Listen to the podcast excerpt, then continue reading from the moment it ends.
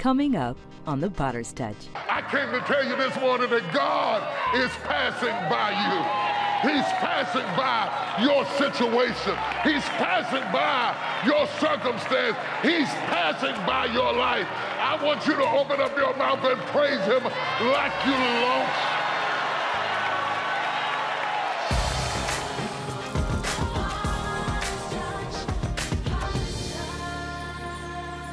I want to give you touch points that God speaks of in this text that are important for us to consider in understanding this whole dilemma this baby is in, the nation of Israel is in, the church is in, the world is in of being untouched. I want, there are six different things we want to talk about. The, the navel wasn't cut is number one. That's the first thing that God says about the baby. The baby is still attached to the mother in a way that is no longer natural.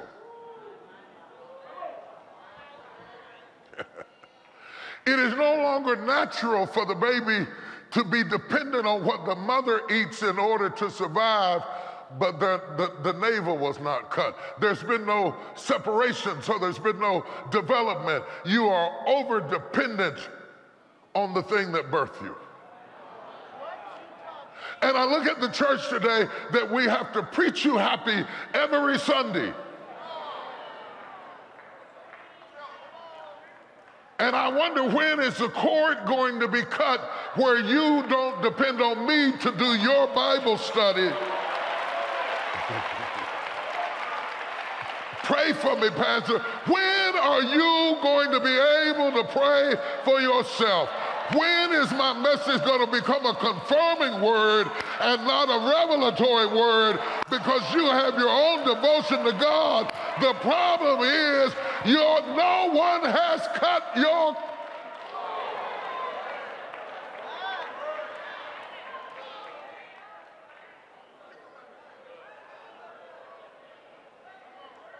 Number two, the second indictment is no one washed you. You still look like what you've been through.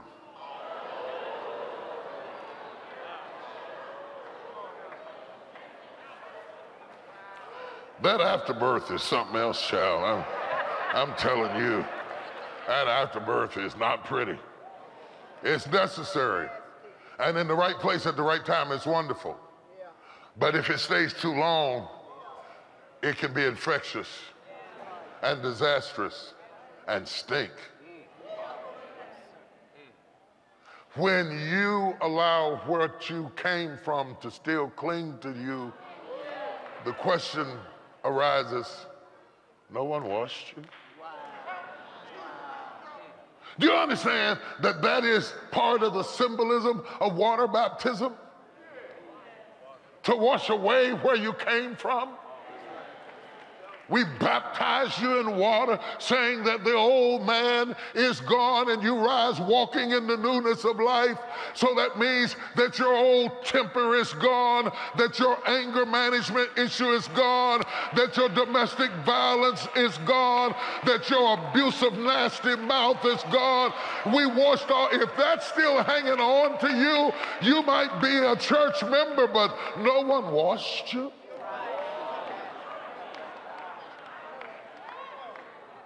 The, the radical thing about this text is that on one hand, it is so successful. This mother has done what other women prayed to do. She has successfully had a baby that she doesn't care for.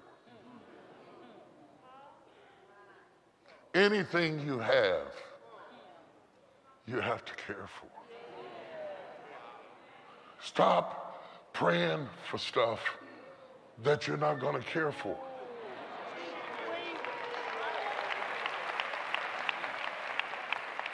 If you get married, you can't be selfish. This is why the marriages are not working in a narcissistic society because everybody's in it for themselves. Me, me, me, me, me. No, it's not about you, it's about us. Everybody wants to have a baby. Do you want to care for them? Right. Everybody wants to have a business. Do you want to care for them? Everybody wants to have a church. Do you want to care for them? If you don't really want to care for it, why did you have it? Maybe your request is ego driven and not purpose driven. Maybe you want to have the baby to prove to the other women that you're just as much woman as they are. Maybe you want to have the job so when you go to the family reunion, you can tell them who you are. Maybe you only got the degree so you could feel important. But the problem is now you're degreed and you still don't feel important. Now you got the job and you still feel like nothing because no one washed you. Getting stuff on the outside doesn't compare to getting stuff on the inside. Has anybody heard? the words that are coming out of my mouth? Jesus says the most radical thing. He says, You are clean through the word that I've spoken unto you. He says, The reason I preach to you is to wash you that little by little, every time you hear a sermon, it ought to take something off. It ought to peel something off. It ought to clean something up. It ought to make you see yourself. It ought to make you govern your tongue. It ought to make you feel convicted in some way. Jesus said, My way of bathing you is to preach truth to you. You cannot hide that you didn't bathe. You know how you have a five year old and you say, Did you brush your teeth? Yes, sir. And the breath is hitting you all in the head. It's hitting you like atomic neutron bombs blowing up in your nostrils. And you say, Get back in there and brush your People can tell.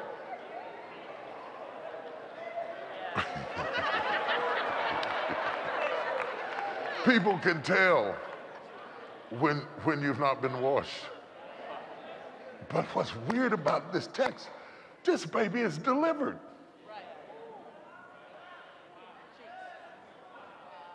But damaged. I wonder how many people in this room are watching online, streaming, watching me right now. I wonder how many of you who are looking at me on your TV, I'm wondering how many of you that are watching on your iPad or on your cell phone I'm wondering how many of you have really been washed.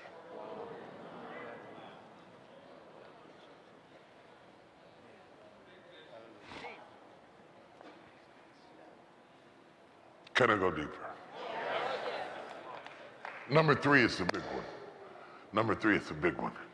The third indictment he brings up against the scene before us is no one salted you.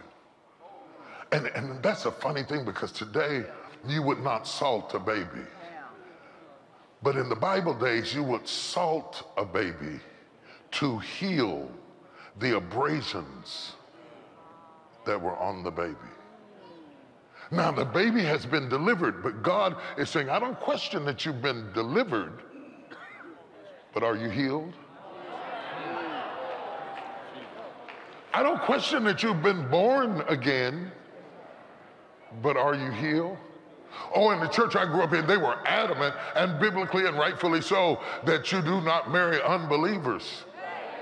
They were adamant about it. It was totally taboo. It was just, it was just unthinkable that you would marry an unbeliever. The whole church would just sit you down. They would sit you down. You couldn't sing. You couldn't usher. The deacons couldn't deek. If you married somebody,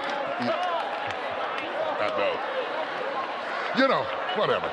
Uh, if you married an unbeliever. But what they didn't tell us is that some unbelievers are in church.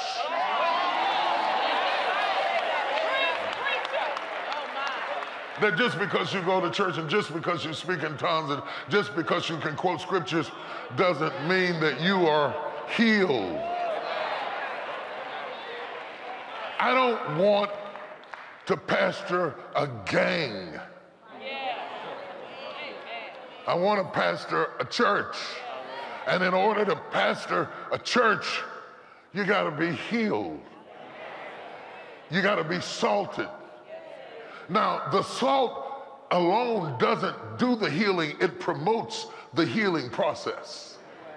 You understand? So you can, can't salt the baby and all the abrasions immediately disappear, but it sets in motion a healing process.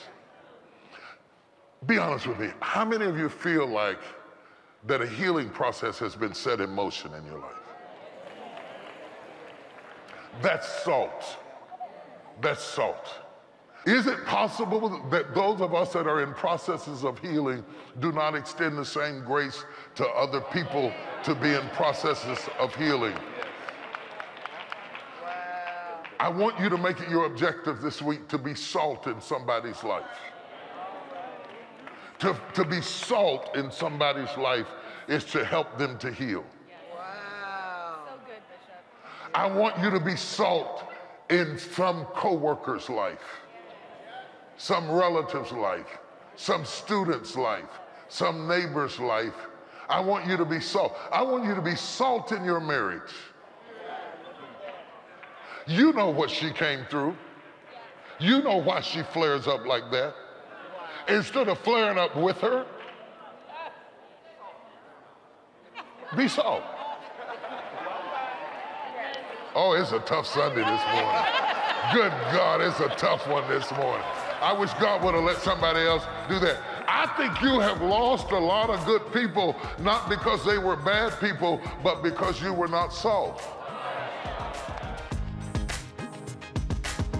Thank you, Jesus. He is absolutely marvelous. I feel the presence of the Lord. I, there's just a glory that comes from being in His presence and worshiping Him and lifting Him up. And while we're in His presence, we shall not appear before Him empty handed. We come before Him not only to receive, give me Jesus, give me Jesus. Everybody got that, give me Jesus. But you can't just receive and not give. You can't just reap and not sow. You cannot just be a taker in the kingdom of God. You need to sow into the kingdom of God. So we're going to give you an opportunity to worship the Lord in your giving and to offer up your sacrifice before Him. This is so personal. This is this is an expression of your love and adoration for God and your financial covenant that you have with God. This is so personal that can't nobody do it for you but you. Everything else we can do for you. We can preach for you, we can sing for you, we can clap for you, we can do it. But when it comes to giving, this is your personal sacrifice between you and God. What do you think about Jesus? What is he worth to you? What has he done for you? This is your opportunity to either be like the nine who walked away and said nothing or the one who came back to say thank you.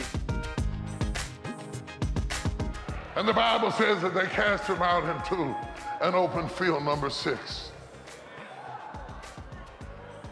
They threw, honey, they threw the baby into an open field. You left me uncovered and threw me out there to the wolves, and now you're talking about me because they bit me? They bit me, but you threw me. Anytime you leave me uncovered, you throw me out into the open field. I want to talk to some open field people who got thrown out into stuff. Found yourself with wolves, snakes, and lions, and tigers. When you say you threw me away, no, you didn't throw me away, you threw me too. Your away sent me to. An open field. Good God Almighty. No wonder we're stressed out. No man swallowed you. No man salted you. No man covered you. No man cut you. And when they finally did make contact with you, it was to throw you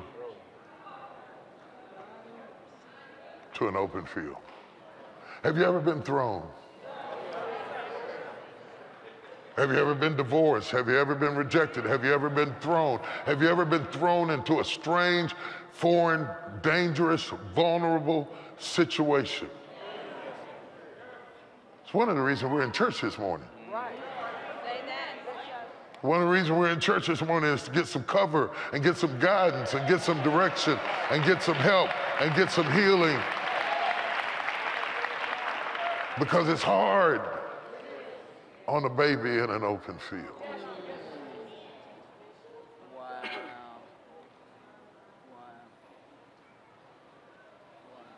It's hard when you don't abuse me, but you neglect me. And that neglect is abuse. And then the Bible goes real therapeutic and shows you what all of this does. And I'm going to show you what it does, and I'll be done. It says, when they got through not salting, not cutting, not washing, not covering, not pitying you, it led to self loathing.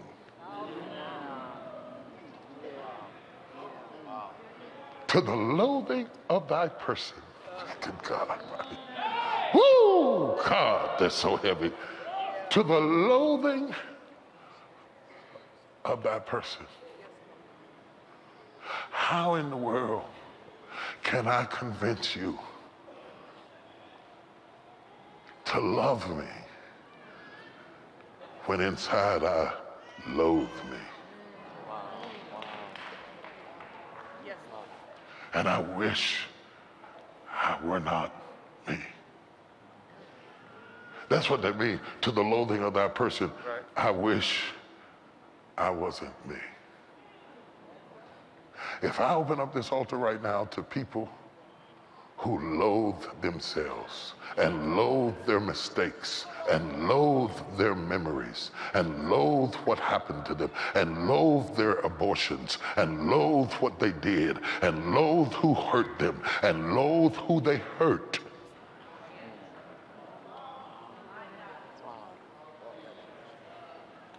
That's what this text means. It's my job to explain the text. To the loathing of that person is a really deep thing when you don't like you and you can't forgive you and you won't have mercy on you and you're angry with yourself and that anger turns inside into depression and you're depressed and nothing seems to lift you out of it. You know why? You loathe yourself. And you won't let anybody close because how could you love me? And you're only attracted to people who are mean because they are a reflection of how you think about yourself. Because if anybody comes along and they're too nice, you run them away. You run them away because you disagree with them because you don't think you're worthy of love. And you won't receive the best of life because you don't really think you deserve the best of life. So you play the role and get the reward that you have prescripted in your mind that you deserve to the loathing of that person. How could a relationship work? Ain't no way for it to work. How could you have somebody that love you when you don't love you? That's what the text means. To the loathing, you were out in the open field to the loathing of thy person. Oh, yes, you love Jesus. Oh, how I love Jesus.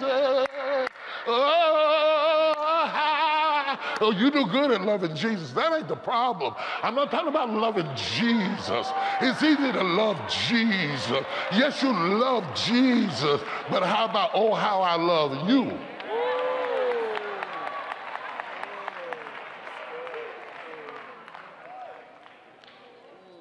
To the loathing.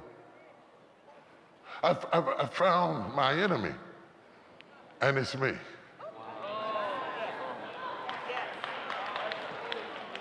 I found my enemy. It took me a while, it took me years to find him. I found him.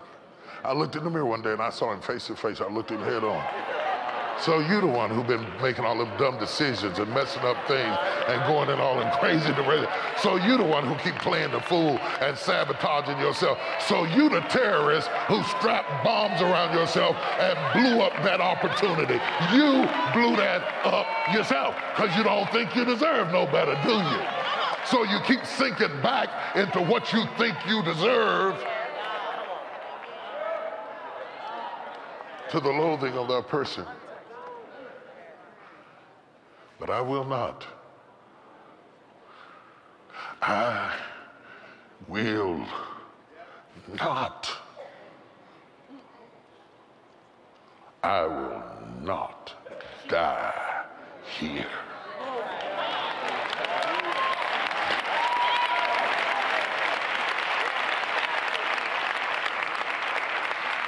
I was ministering, I was counseling a, a, a, brother going through a crisis, and I was telling him, I understand how you feel. I understand what you're going through because I remember taking a bottle of pills and being mad because I woke up.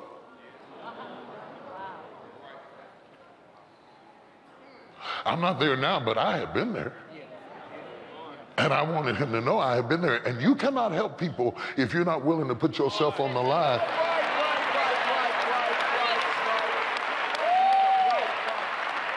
I will not die here. And then it says, when I passed by you. When, when, when I pass, that's why I love it when the glory of the Lord comes into a building like this, because whenever the glory of the Lord comes into a church, He is passing by. He is doing inspections. He is doing checkups. He is dealing with issues. He's doing x rays and ultrasounds and sonograms and checking you out. He didn't just come so you could get your praise on. He came to do a real inspection. How you really doing? Are you really good? Are you really happy? Where is your joy? What happened to the twinkle that used to be in your eye? It is not there. Adam, where art thou? It is gone. You are missing in action. I want you back. When I pass by you, when I pass by you, when I when I pass by you, when I pass by you, when I pass by you. Everybody else looked away, but when I pass by you, everybody else turned the corner. But when I pass by you, everybody turned up their nose. But when I pass by you, when I pass by you, when I pass by you, when I pass by you, when I pass when I pass by you. I came to tell you this morning that God is passing by you. He's passing by your situation. He's passing by your circumstance. He's passing by your life. I want you to open up your mouth and praise him like you lost.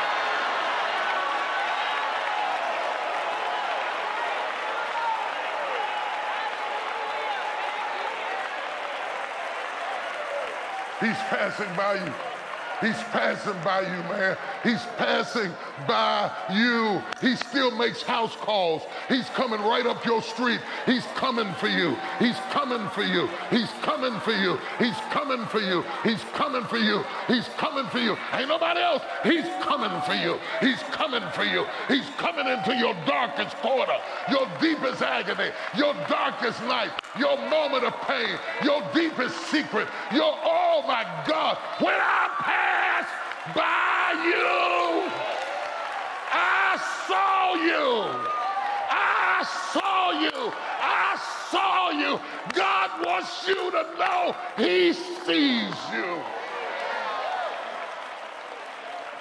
He sees you. He sees you. He sees you.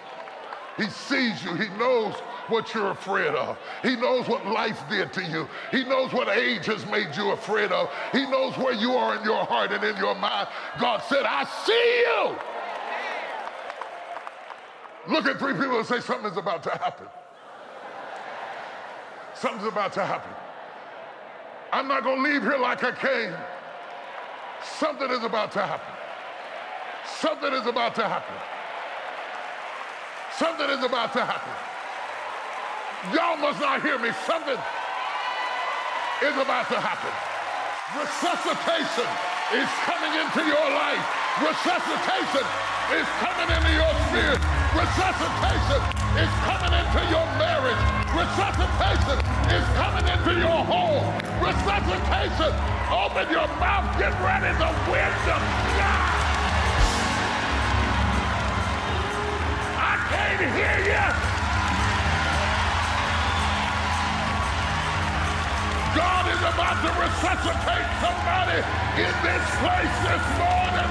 Somebody in this place is about to get a touch from the Lord. Breathe in, breathe out, get ready.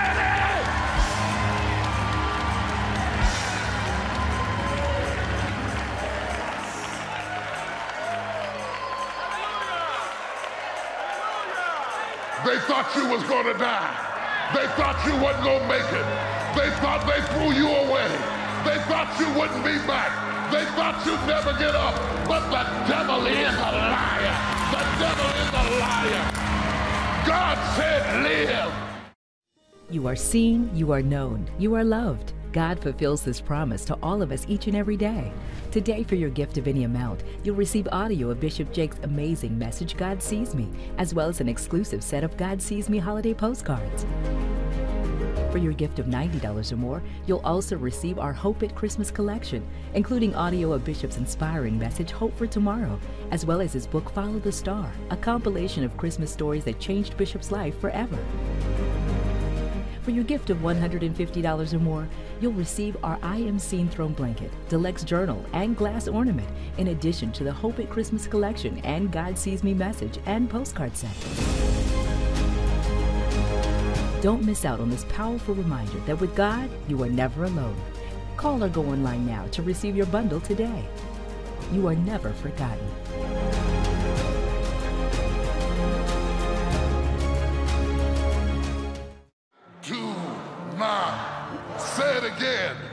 Mind is your power, and your power is your mind. The enemy doesn't have to poison you. If he can get you to think the right stuff, you will think yourself to death. Worry is the tactic that he uses not only to rob you of the moment, but to stop you from the creativity to escape the dismal. The only reason you're going down is because of what you say about you. The enemy wants to kill me with my own weapon. God is not saying you won't have challenges. He's saying that you are so focused on what's wrong that you're missing what's right. Some of us are living our lives out of focus. And when you get God's word, it brings you into focus.